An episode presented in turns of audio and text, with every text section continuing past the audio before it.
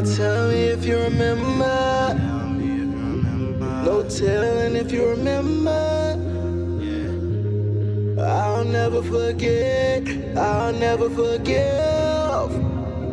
Welcome to the Hashtag CallTheScene podcast, the show focused on the strategic disruption of the status quo in technical organizations, communities, and events.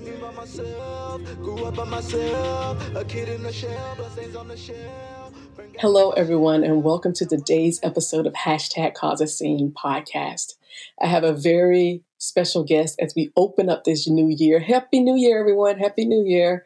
Um, as we open up this new guest, and I'm going to let her introduce herself. Could you please introduce yourself? Sure. Hi, everybody. I am Tamara Temple. Um, some of you may know me on Twitter as T A. Mouse or Ta Mouse.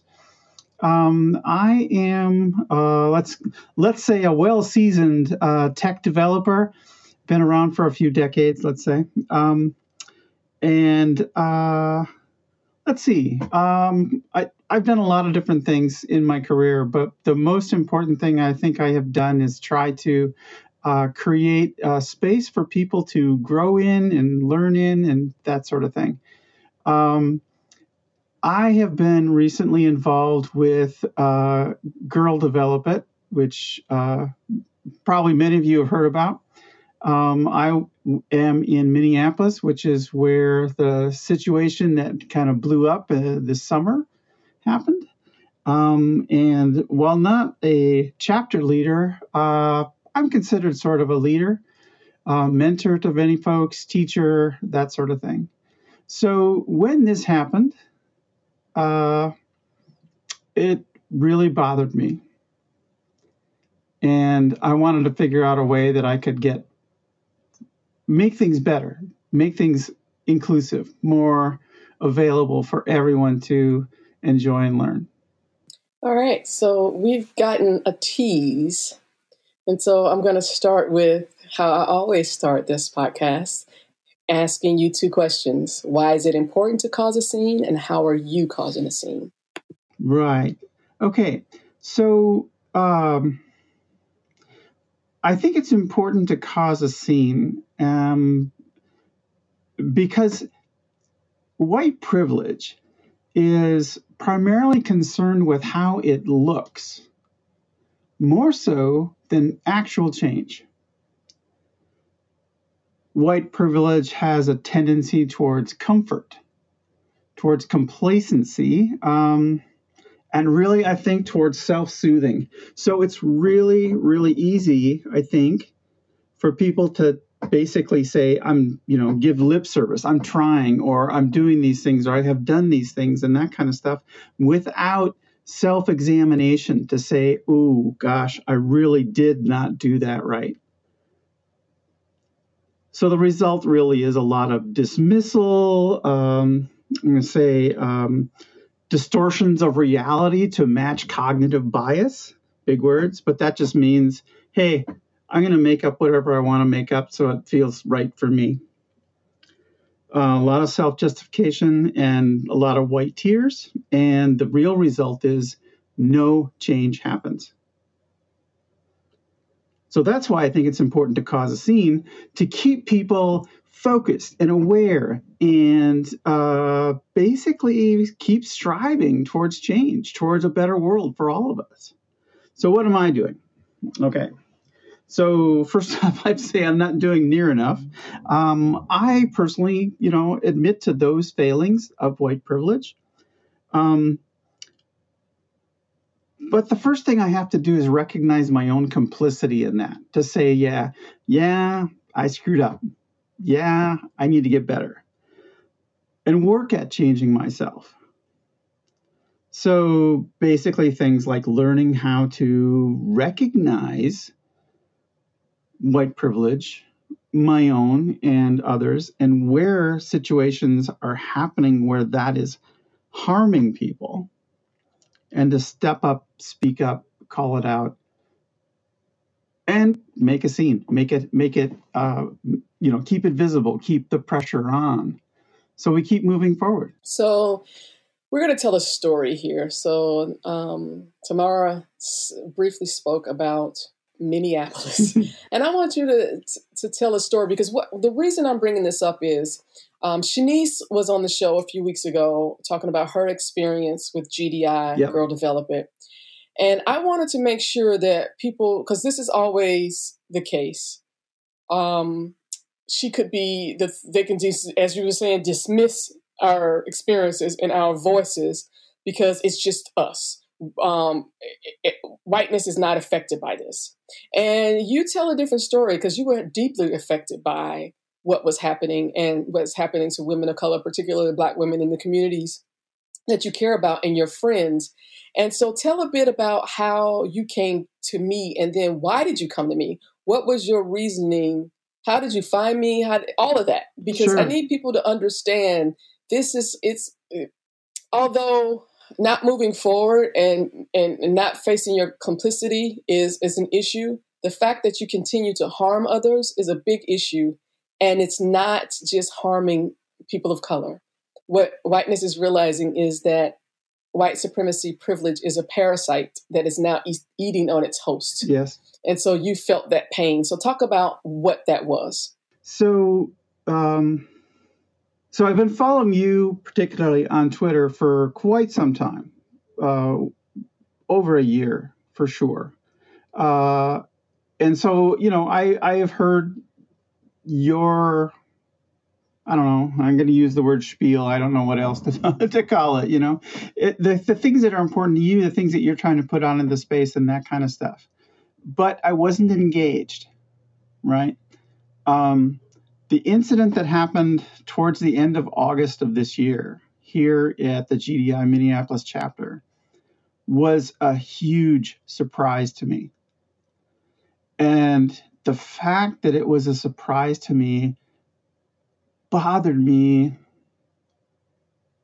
more than bothered. It was painful. Okay. Um, I, I see injustice in the world, and it does personally hurt, like viscerally hurt. Okay. But to have it happen here, sort of, I'm, I'm not going to say in my backyard, it's actually in my front yard. Okay. In, in, in my, you know, it, maybe in my living room kind of thing. Right. Um, And not be aware that it was happening, not be cognizant of the problems that were going on, meant that I had not been listening. And that was my primary complicitness to say that, you know, hey, I haven't noticed it. I'm someone who can say something about it. But it was a complete uh, blank to me, okay? So at that point, I knew I had to make a change. I knew I had to do something different. And uh, I just kind of hit you up one day and said, hey, is this something that we can do? Um, and I, I, you know, I initially asked sort of for myself, and I thought maybe it's something we can do for the group. But then it was like, no, you know, this is something I personally need. I personally need coaching. I personally need guidance. I personally need someone to show me what the heck is going on and what I can do to improve. Give me some homework, give me some directions, give me some feedback, that kind of stuff. So you reached out. Um, yes. You know, it's interesting because you weren't the only. It was like my D Ms were blowing up at that point hmm. um, from Minneapolis. And um And as I said, it wasn't just Girl Develop It. Someone from the Minnesota chapter, Minneapolis chapter, uh, Women Who Code, reached out to me at the same time because they were having an issue. And so it was really becoming apparent to me that Minnesota Nice was pretty damn nasty. Yeah, yeah, yeah, yeah. Um, I think that many of us, I think, are aware that that's the case, that what Minnesota Nice is, is passive aggressiveness. And and when you say that, that is the same thing that Shanice said about Girl Develop It, mm-hmm. how their standard, their their standard um, mode of communication was passive aggressiveness. Yeah. And that is something that I find very indicative of white women, period. Um, Black women are more direct. Um, we can be passive aggressive to our, with, amongst ourselves. But in the professional situation, we are pretty direct yeah. because we've learned that if we don't, no matter how we ask for something, it's always going to be turned against us in some kind of way. So might as well just ask what the hell we want. Right. Um, so that that's then we don't have to get around to the passive aggressive stuff. We can just yeah. get that out of the way, because no matter what tone I use, no matter what words I say, no matter how I construct my argument, I'm always um, defensive. I'm always angry. I'm always attacking. Mm-hmm. All these words that um, are indicative of white women not being able to manage their own emotions, and then putting that off and making that responsibility of, of the person who challenges them, even if it's a, in a supervisory role. It's, it's yeah. very interesting to see that. And this is a thing, too, that I didn't even realize that it was a, a, a pretty much a white thing. I mean, Minnesota is pretty white. Okay, I get that. Okay. Um, but, you know, I spent most of my life in California, okay, which is much more uh, integrated and diverse and that kind of thing. Um, you know, it's still still very much, you know, uh, white sort of dude bro population amongst the Silicon Valleyites and that sort of thing, right?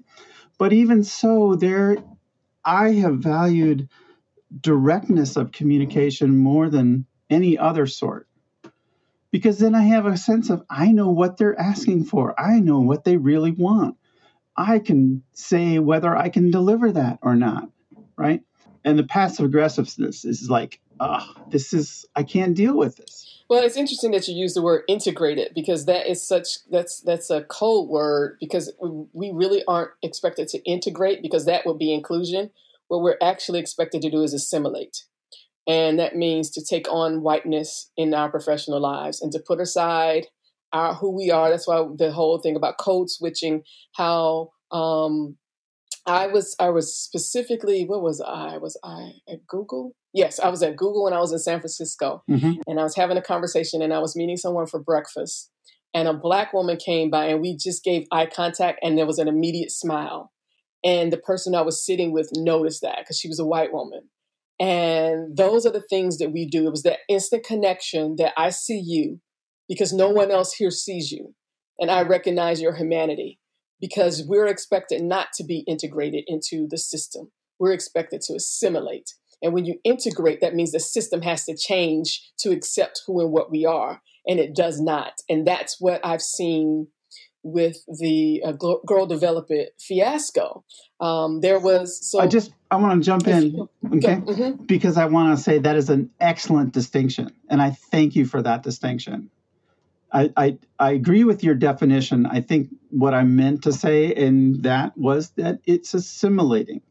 It's becoming like, you know, you have to you have to transform yourselves to fit into the hegemonic society that's trying to, you know, whatever, do something and that kind of thing, but not integrate, not integrate. You are yeah, correct. It's, it is it's, uh, it's, that's, a def, that's the default. The default yeah. is whiteness. The default is, um, this is how, I mean, people don't realize how much emotional labor we have as mm. people of color, just growing, I mean, just from a childhood. Yeah. We walk out the house, not, okay, I'm not even going to talk about that. We're going to, I'm going to talk about professional. Sure.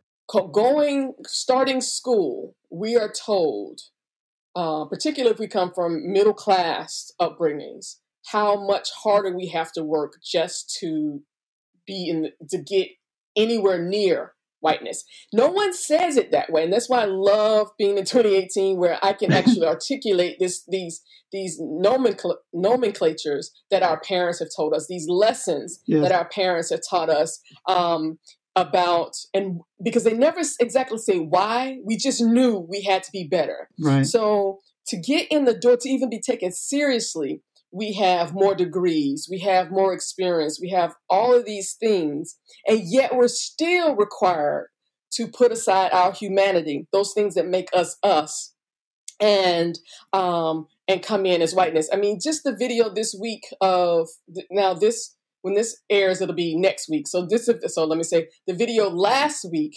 of the young wrestler who was made yes. to, to cut his dreadlocks to wrestle. How the hell does that have to do with, what the hell does that do with wrestling?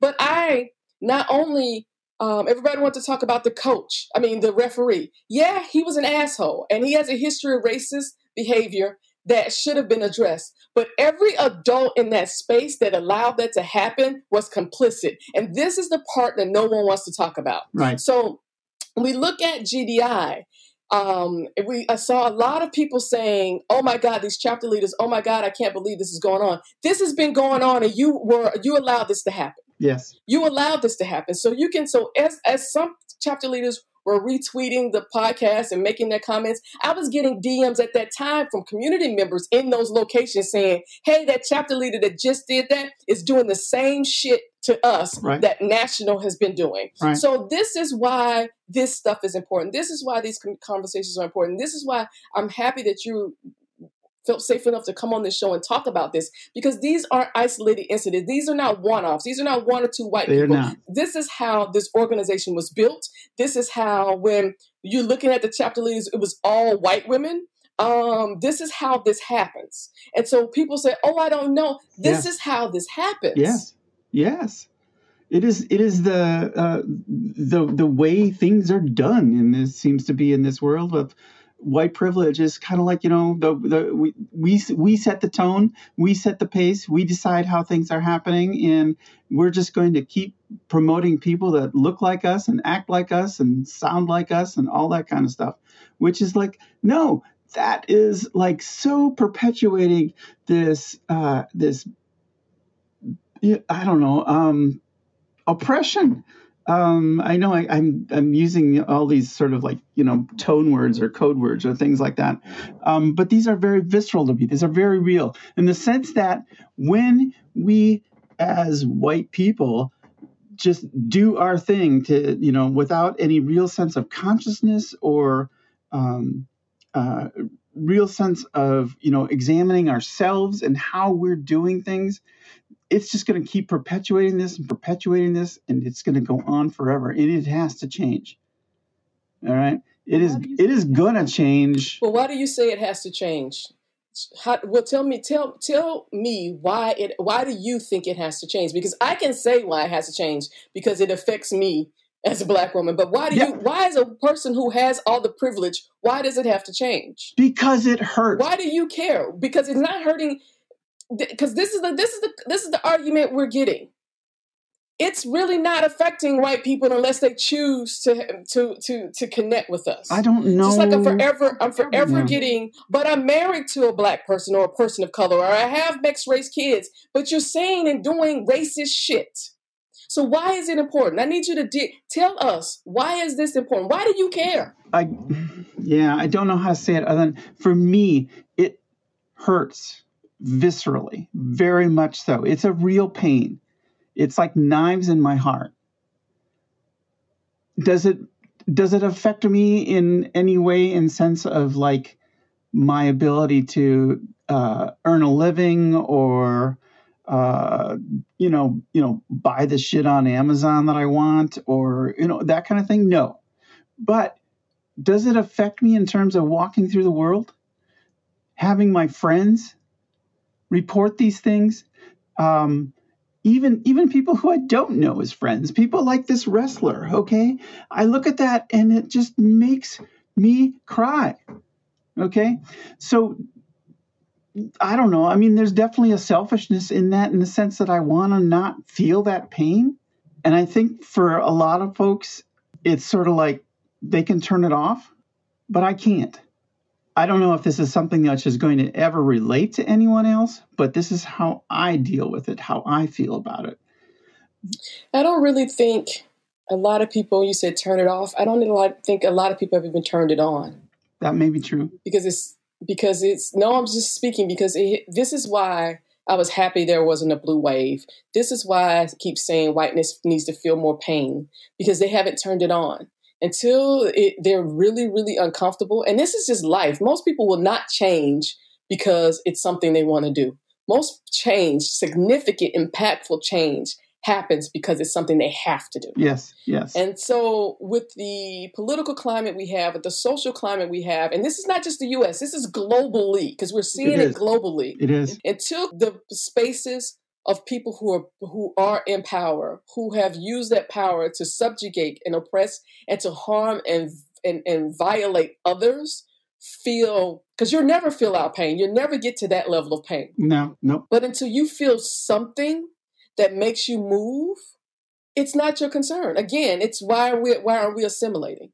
Why aren't we, it's our, it's, it's our fault. Right, um, right. Um, I can show over and over again videos of Black men and women being beat by police, and yet white people, like I just showed a video this week that's out on the internet of the white guy who stole the police car, stole the stun, he was getting stun gun and everything, and they still arrested him without incident. Not one shot fired, not one fucking shot fired. Right. But a Black person turns to run because historically we know that our lives are in danger. We're dead. And it's our fault because we ran. It's our fault because we were just, we, our tone was disrespectful. It's our fault because of all these things. And then today or yesterday, there's this resistance uh, awards or some shit that's out there. And none of the people who... Okay, this is, I haven't seen this yet, so I don't know what you're talking about. Yeah, I, I'm just speaking. There's this, um, there's this, this, this guy who had four people who were nominated for the Resistance of the Year award or something right there. What? Yeah, and not one of them were people. Oh, was a person of color. Oh yeah, of course. Um, and when he was called out, his ex, his ex, his his reasoning was just white women's. I mean, just white fragility all over the place, and it's that thing. It's like. So even in our pain, even in the struggles that we have to take every day just to just to be, stay alive and to function and be professional in this this forced assimilation, we still yeah. don't get credit. You still whiteness no. still takes credit for it. Everything you've right. learned about anti-racism had to come from a person who has experienced racism because you have no knowledge of it. None whatsoever. I I want to I want to put in. I read Ta-Nehisi Coates' book, Between the World and Me, okay?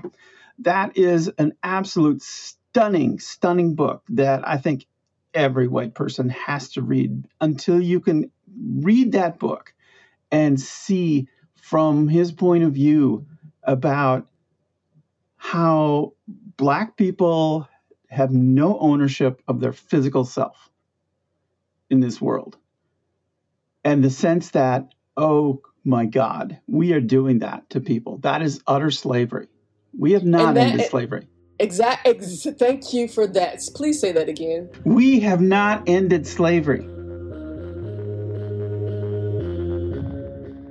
Everyone in the hashtag CallTheScene community shares the same common beliefs based on a set of four specific guiding principles. One, tech is not neutral, nor is it apolitical. Two, intention without strategy is chaos.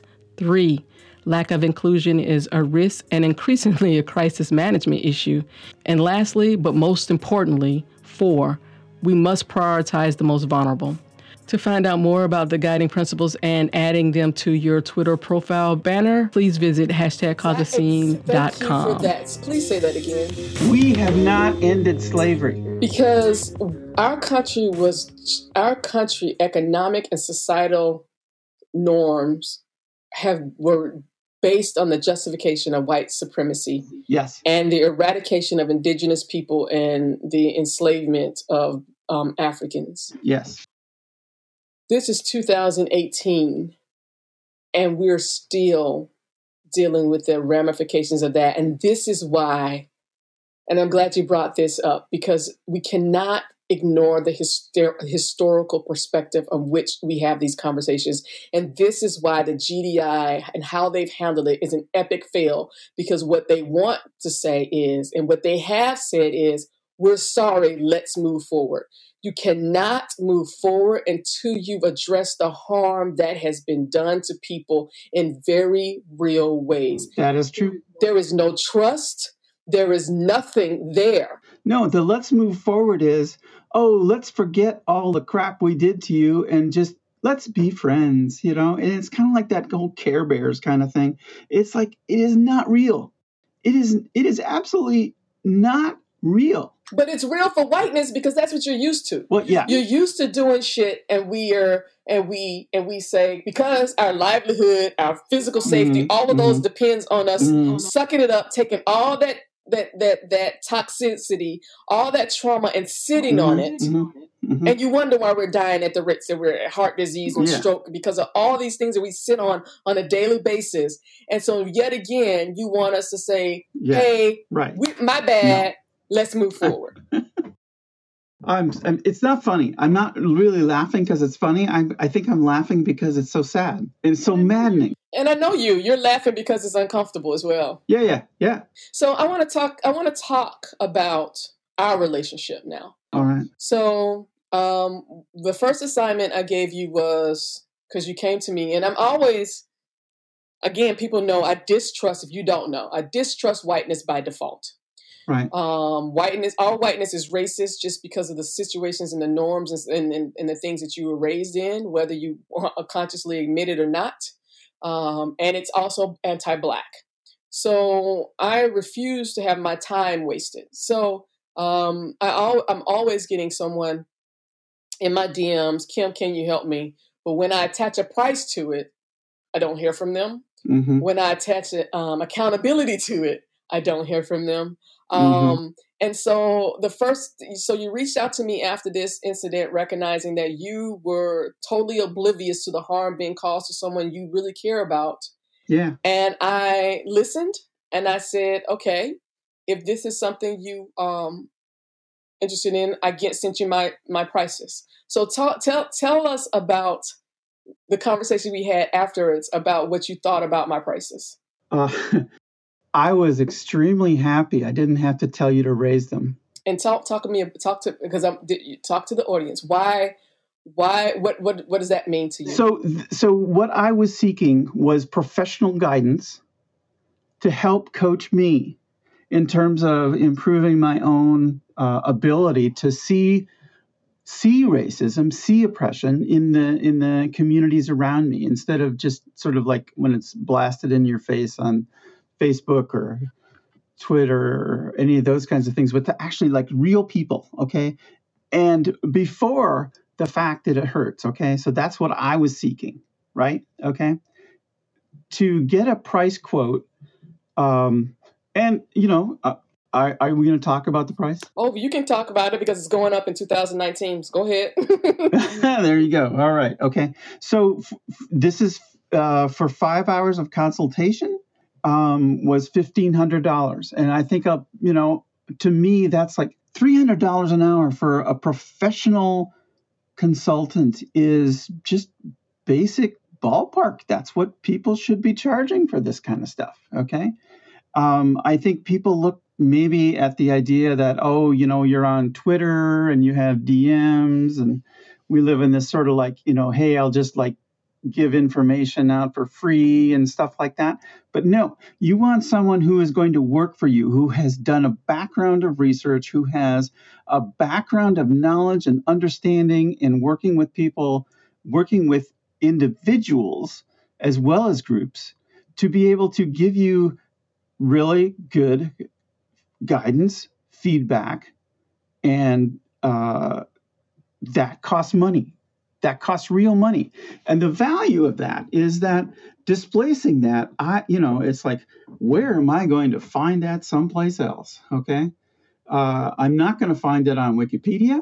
I'm not going to find it, you know, even if I read all the, the textbooks and things like that, that someone could read, I'm not going to get it because it's not personal. It's not going to be someone, it, it, you know, it's just, It is it is a, a concentrated, highly effective engagement that gave me exactly what I wanted. And that was worth that much money, if not more. I mean... Oh, it's going to be more. Yeah. um, so before I even engaged you, see, this is and this is another thing. So people always, so, you know, there was an incident where someone... Um, question my eth- uh, my ethics because I accept money for the work that I do. um, I don't know why. Um, you accept money for work? Oh my gosh! Exactly, exactly.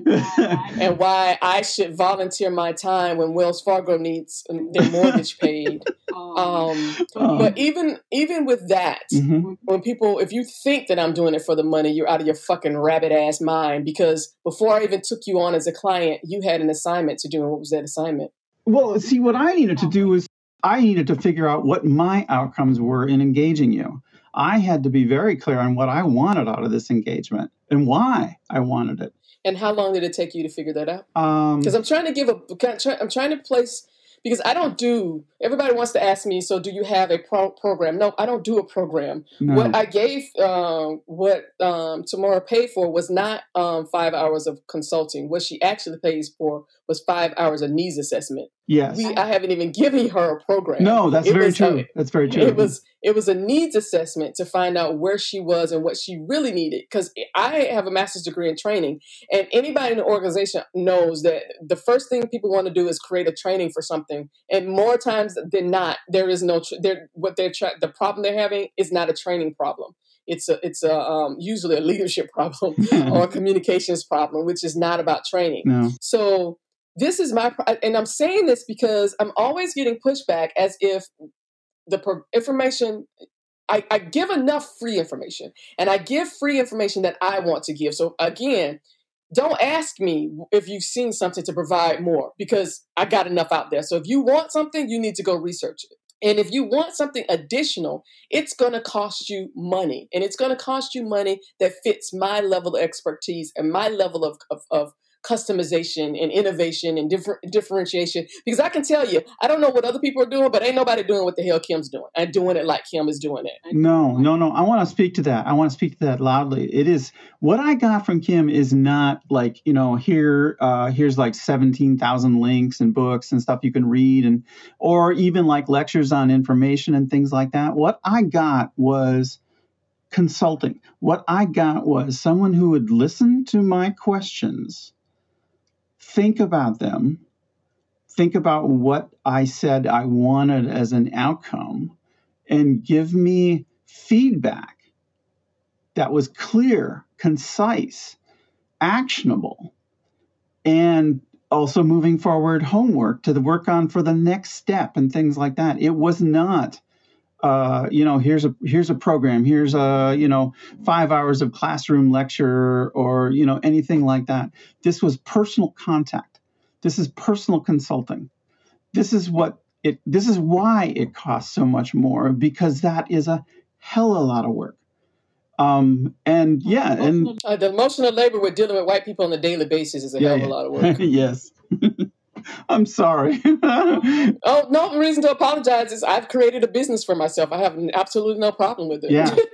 Yeah. But I also get to, I also get to pick my clients. Right. And that's why there's homework. That was why um, you needed to figure out for yourself, because you only have five hours. Right. And I'm not gonna, you're not going to rope me into the, you know, what usually happens in consulting. You quote somebody a price at for ten hours or something, and it's end up twenty hours of work. There's no way in hell I was going to do that, because right. this is a lot mm-hmm. more than setting up somebody's systems and all this other stuff. So you have to be very clear um, up front about what you want, and we have to stay on track. Yes, with that. Yes. And I think too, for other people who wish to engage in this sort of thing, you have to be extremely honest with yourself about what you want out of this.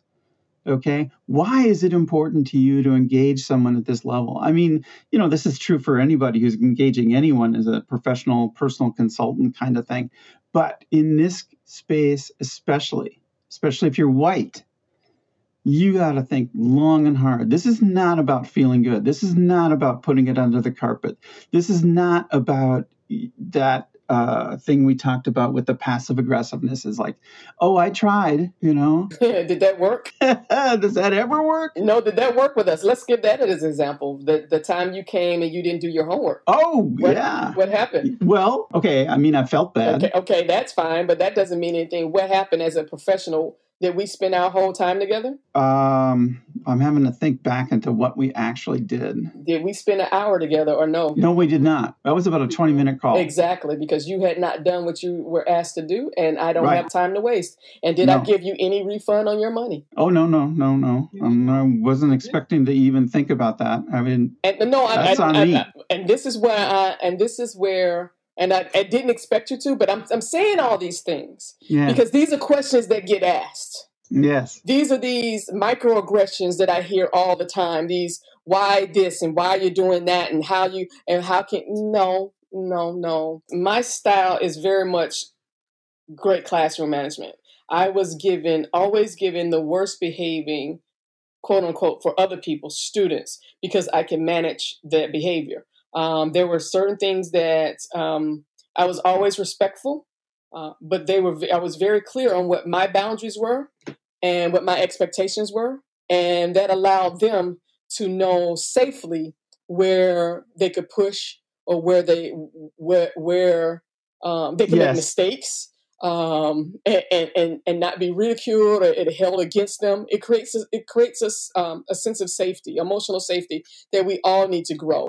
Yeah. Um, and I say, I want to say that, you know, it, for me, it was a tremendous amount of appreciation that it was just, it was a no bullshit style, which I just very much appreciated. And that's the sort of thing, which is like, if you are going to engage in a professional consultant, you don't want them to baby you around. You don't want them to say, oh, it's okay, and we'll just keep doing our thing and that sort of thing. It's like, you know, no, right? You said you're going to do this. You need to be accountable for it. And you do not make the person that you're hiring responsible for basically making you feel comfortable. And that's what I want to speak to, because even with the work that I do that's free, that's out on yeah. social media, You hit you hit, you hit the nail on the head there. What I give is what I choose to give. Right. And how I engage is how I choose to engage. Yes. Um, you can't make me engage beyond or anything that I want to engage in. And when I have something to say, I'm going to be very clear about it. And I'm not going to be concerned about your discomfort mm-hmm. because people of color, Black people in the United States, um, indigenous communities, Native communities in the United mm-hmm. States have been uncomfortable since whiteness came mm-hmm. here, since whites colonized the world. Yes. We've all been uncomfortable. And so um, so I just want to read you something that I just saw on Twitter. And this is very interesting to me because there is this, this so there's this guy who um, who kind of got mad at me because I told him um, he was like, he wants to ask me more questions. And I was like, no. Um, I'm not going to ask you, uh, answer your questions, but what I did put it out there was I crowdsourced it. I was like, hey, community, can someone help this person? Because this is a legitimate concern. You know, where do I get more information? And then, um, and I said, let's make Sunday impactful by learning how whiteness can lend its pr- privilege, platform, and voices without speaking over or silencing the vulnerable. And so one of the people in the community reached out to him to talk, uh, to talk mm-hmm. to him. And she says, List, the listening part often gets messed up with expecting people of color to teach us individually. We don't have to ask our friends or acquaintances to give us free lessons. There are books, news, um, newsletters, podcasts, et cetera out there these days. And his response, and this is so typical, agreed. I think white people get tripped up when people of color volunteer education in one of these of those forms, and white people take it as an invitation for discussion only to be rebuked. Okay, that right there says that you're taking this personally. You've been rebuked. That is such a religious wow. term right there, re- being rebuked. On on one hand, it's no one's job to handhold. On the other hand, so much is at stake that if we don't nurture, uh, if we don't nurture people of uh, white people's curious, I mean, casual interest, that's my problem. The fact that it's a casual interest to white people, it was, and he doesn't even see that. The fact that you even wrote that, it's a casual interest to you, but for me, it's life or fucking death. So I don't get, you don't get to tell me how I engage with you, what you learn from me. Because yes, again, I'm glad he's honest about it. It's a fucking casual interest. It's something like, oh, do I want to watch football today? Oh, do I want to watch basketball today? Do I want to wash my ass today? That's what it is. Yes. Oh, wow. And that's how most white people, most privileged individuals approach this, this, um, this, this topic, this subject. And this is why my prices are what they are. And they're going to go up because I have to put a bullshit yes. tax on my yeah, prices yeah, because I'm yeah. dealing with bullshit every single fucking day. And this is why I don't block people, because you need to see the shit that I'm dealing with every day. The level of privilege, the level of audacity. I just don't understand the audacity of some people to say, oh, on the one hand, so he has, so he's going to argue, and this is what's what's the problem right now when we have people who wants to listen to Steve Bannon and uh, and Jim Jones, whatever the hell is Alex Jones and all these other people, because again, for whiteness, it's about equality, it's about uh, equal speech, it's about equal time. For us, because we've never have a, had a voice, if you do not prioritize the voices of the marginalized, there is no conversation. If you cannot make the safe safe. the space safe for me, there is no conversation. So for this person, it's on the one hand, um, it's not somebody else's job to hold my hand, but on the other, because there's another hand, um, since the poor white, since the, you know, the, the great white, white folks, folks have so many hands. Yes, it's the great white saviors want to help because they have a passing curiosity. It's our responsibility as as the oppressed, as the as the victims of their bullshit, to take whatever time we're supposed to have to help you learn. This is the shit right there. That is the problem. Yeah, there was a quote. Uh, Toni Morrison, I think, made this quote. Uh, oh man, I'm I don't have it at my hands. Um, but it's just about how much energy it takes, continual energy, just to keep standing, just to respond to the bullshit, just to like, even even in just like the face of, of uh, you know, casual interest, you know, that sense of, you know, you keep asking me, you keep asking and you keep asking. It takes energy to respond to that. And it's just because you're white. And I'm Black. And there, and there's a level of expect. I mean, they get p- pissed off yeah. when I don't respond yeah. back. That's oh what's God. funny to me. You're not going to. Yes, they get like, "How dare you?" I was in the conversation. no, you, you, you may have been in the conversation, but the conversation ended when I chose for the damn conversation to end. I'm done. Yeah. Now, if you're not done, that's something you need to deal with. I'm not. I don't have to engage with you. But that's what's been the norm for so long. Yeah, it is. Yeah. Can I read this quote? Yes, please. Okay. This is Toni Morrison, who very famous author, Color Purple, all that kind of stuff, right? What is racism? Okay. It's important, therefore, to know who the real enemy is and to know the function, the very serious function of racism, which is distraction. It keeps you from doing your work. It keeps you explaining over and over again your reason for being. Somebody says you have no language, so you spend twenty years proving that you do. Somebody says your head isn't shaped properly, and the, so the scientists you have working on the fact that it is. Somebody says that you have no art, so you have to dredge that up too. Somebody says you have no kingdoms, and so you have to dredge that up too. Yeah. Yeah, it's it's always us going back to have to prove that we existed, that we had some oh, gosh. something to do with civilization. And it's not just the the fact that all human beings walked out of Africa, right?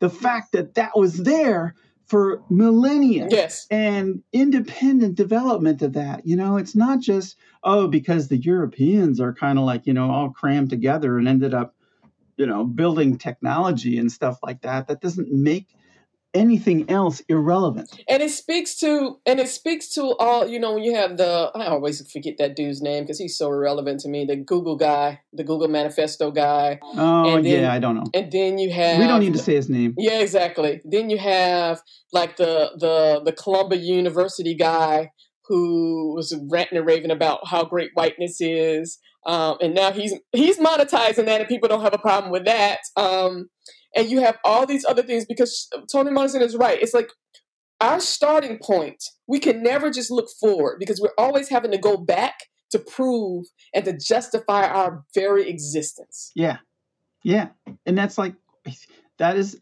as they say, the function of racism is distraction.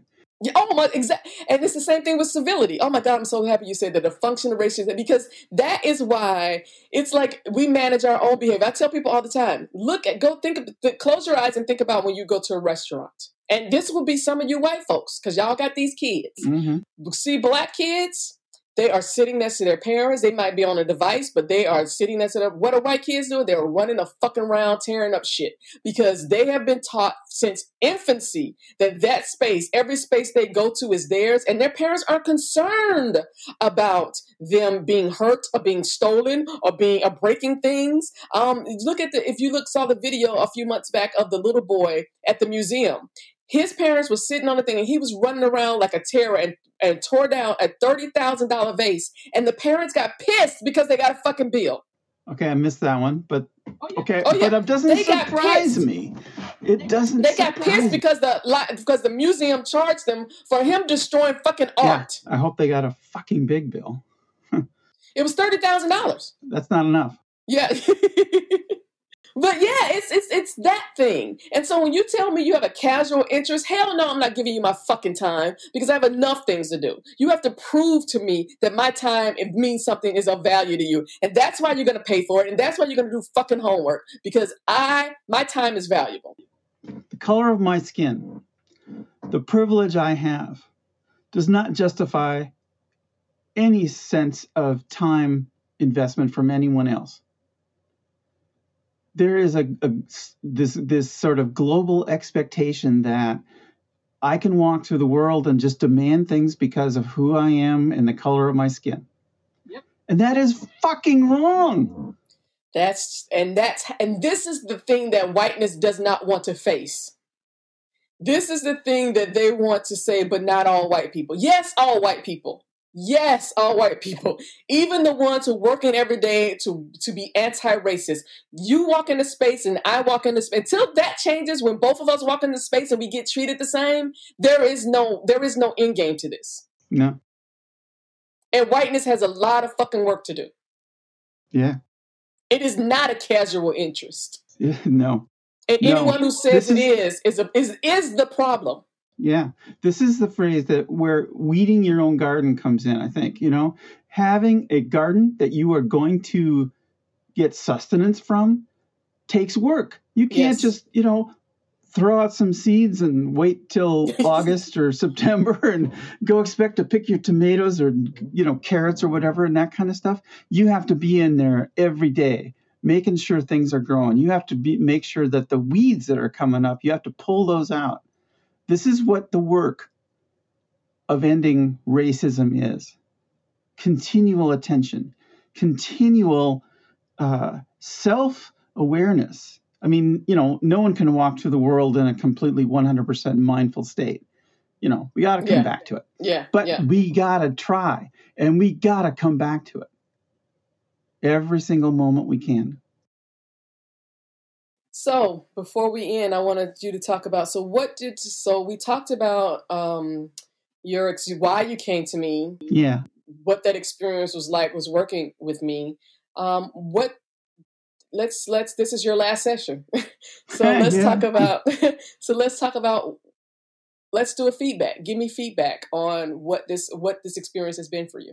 Yeah. So this experience has been pretty much exactly what I wanted and hoped for, in the sense that it would give me someone uh, who could, you know, break through my bullshit uh, and be able to tell me truly, honestly, what is, what, you know, what I'm doing or not doing, uh, as the case may be. I want to stop you right there because I didn't, we didn't talk about one of your first assignments was to attend the all black conference. Yeah. Oh, yeah, yeah, yeah. I mean, that was actually super fun. So this is the the inaugural Blacks in Technology Conference was held here in Minneapolis. Minneapolis and Saint Paul. They covered both both cities, which was really, that was very cool. Um, and initially, I, I mean, I, I had known about it for months. Initially, I wasn't going to sign up because I felt I would be imposing on that space as another white person. And I didn't want to perpetuate that kind of thing.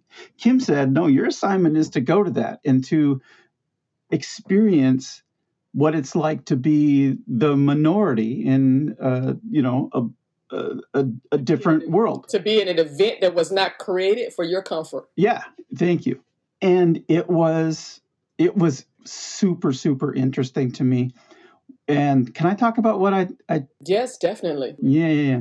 So, so I've been to several conferences which, you know, were designed more for my comfort, shall we say, okay? And the majority of the people being, you know, white, and not that there were no black people or no other people of color and things like that, but you could look at the talks and see just a sea of white people, okay? And, you know, also, you know, pretty much a sea of male people, male, white male people. Okay. So given that, right, going to this conference, the distinctions I noticed primarily were around the sense of raising the entire community, helping um, neighborhoods, helping each other, um, caring about each other, more so than in any other conference I've been to. Uh, the, the, the distinctions of uh, the other conferences, a lot of the talks are fairly about self-aggrandizement, if I could use that word. Um, the sense that, you know, hey, I'm doing this cool thing and you should too, kind of thing, right? Okay. Whereas in the Blacks in Technology, the talks I sat through and the people I talked to and that kind of thing, it was all about, hey, you know, I've got this project going on, which is working in this neighborhood, and this thing that's happening over here in these schools. And um, yeah, we're having this entrepreneur session that's going to help each other. You know, it's just that sense of like, we're in this together and we got to help each other. And it was a lot less about technology and more about humanity and how, how we're using. It was a technology conference. Let's be clear. It was a technology conference. Yeah, no, it's a technology conference, but it was how we're using technology to solve social and, and yeah. community problems. Yeah. It wasn't just just talking about a language no. or a new platform or a new framework and, right. and how you do these these hacks and all that. It was how we're using, how communities of color, how communities of marginalized individuals are leveraging technology to solve mm-hmm. problems that other people aren't solving for us. Yes. So, I mean, I'm glad I went. I talked to uh, Sharon Vickers uh, really early on in the conference. She is the uh, City of Saint Paul Chief Technology Officer, for those who don't know who Sharon Vickers is. And she's a very, very lovely person. And she said, I told her that same thing. I didn't feel like it would be my place to come. And she says, no, no, no. We... We are inclusive. We appreciate you being here. And the difference is you were, your whiteness is always ex, ex, um, included or accepted in our stuff as long as you don't take over. And that's what whiteness always does. It tries to take over. You can't come into our spaces and think you're, you are the expert of our stories. So I really want to give you, commend you for that, because that was, um, because that was not, her assignment was not only to go, but to pick out certain um, talks that she wanted to go to and to tell me why and what she thought she was going to get out of them. And then we debriefed that. Mm-hmm. Um, so, um, okay, continue with your um, with your feedback. That was, I just realized we hadn't talked about yeah, yeah, that yeah, big yeah, assignment. Yeah. yeah. Um, I have to say, this has been one of the most profound experiences I've had in my later life. I mean, I've had a lot of profound experiences earlier in my life, but, you know, for the last twenty years, it's been just sort of grinding on tech and, you know, I mean, yeah, there's stuff that goes on and that kind of thing. But in terms of changing me, in terms of actually making a difference in my life so that I can make a difference in the world, this has been the most profound thing I've done in, I'll say, two decades. Well. So on that, she's smiling big, guys. Yeah, yeah, yeah. Because that's that's that's that's what this work is for me. I've tried to walk away from it and I can't. Yeah. And so the fact that no, this one's got you. Yeah, this one's yeah, definitely got yeah. you. And the fact that um, I'm making an impact, and yeah. you can call it arrogant, you can call it whatever. I'm proud of the work I do, just like anybody else who goes to their job and and does a good job and is proud of what they do. I'm proud that I'm able to help white people, because I tell them all the time when I'm doing my my job is to make white people uncomfortable, because until you're uncomfortable, nothing changes. If and that s- is arrogance, that is authentic arrogance. That is due just arrogance. That is not anything that you should be, you know, no one can put you down for that. They try, but I could give a fuck. Oh, I know, but that's that fucking distraction. Exactly, yeah. exactly, exactly, exactly. Thank you so much for taking the time to come on the show. Um, any last words? Um, if you have any idea that you want to get better yourself, about learning how to recognize disinclusion, exclusion, uh, any of those kinds of things in your own life or in your organizations or anything like that. If you want to get better, engage Kim. Well, thank you. That's the best commercial I could ever have. And if you look at yourself you and so say, much. no, I'm not ready, that's okay. Okay? Because you're not ready. You can't make yourself ready, like on the instant. You have to work to it. But I will say this, weed your garden. Mm-hmm. Thank you and have a wonderful day. Thank you.